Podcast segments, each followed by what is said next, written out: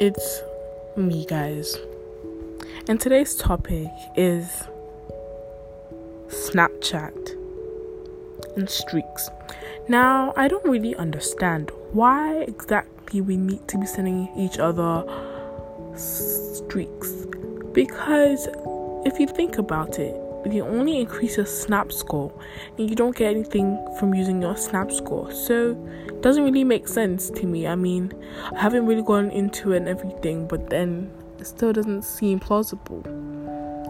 Example, you spend your Wi-Fi or your data, your mobile data, sending somebody streaks.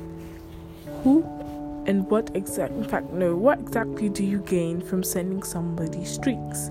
It's just obviously a way to annoy somebody. Like, think about it, because like, actually think about it, like, what's the point in having streaks or sending streaks or making streaks? Like, I feel like it's quite like useless, because if you think about it, like, for real, like, you sit down and you think about it, among the other things you have to think about, like your biology test. Imagine wasting your time, your data, your credit, your Wi-Fi on a pointless subject or something like streaks.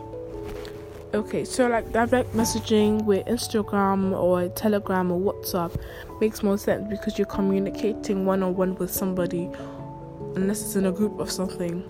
But then streaks is like also one-on-one. You send an S or a blank snap to somebody, the person sends something back to you. So at the end of the day, your guys are just sending rubbish to each other, like on Snapchat. It doesn't really make sense to me.